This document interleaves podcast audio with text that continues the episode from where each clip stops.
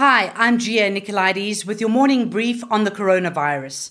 We now have 12,739 confirmed cases and 238 deaths, and it's day 50 of the national lockdown.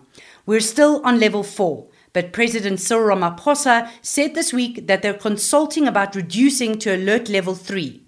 Areas with high infection rates will, however, remain on level 4. The process of deciding which districts move to level 3 will commence today.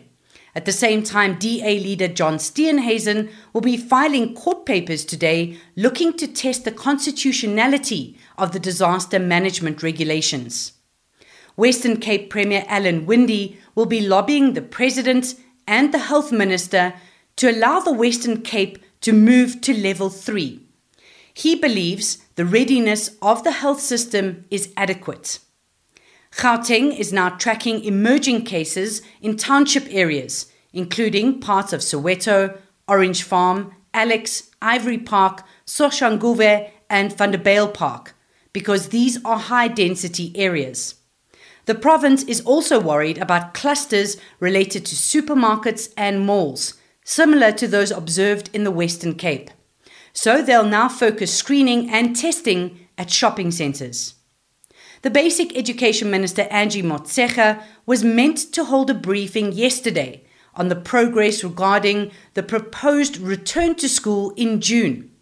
But she's postponed that briefing until Monday, saying they need more time. The good news is that you can now buy everything via online shopping channels, except, of course, for alcohol and tobacco products. Online sales had been restricted but now you can buy everything and get it all delivered under stage four of the lockdown regulations, even furniture and appliances. Government has also dropped the time limit for moving. Initially, you could only move house between the 7th of May and the 7th of June, but government has now dropped the June date. Globally, we have 4.3 million COVID 19 cases. China's Wuhan says it's tested over 3 million people as it seeks to test all residents after a cluster of new cases raised fears of a second wave of infections.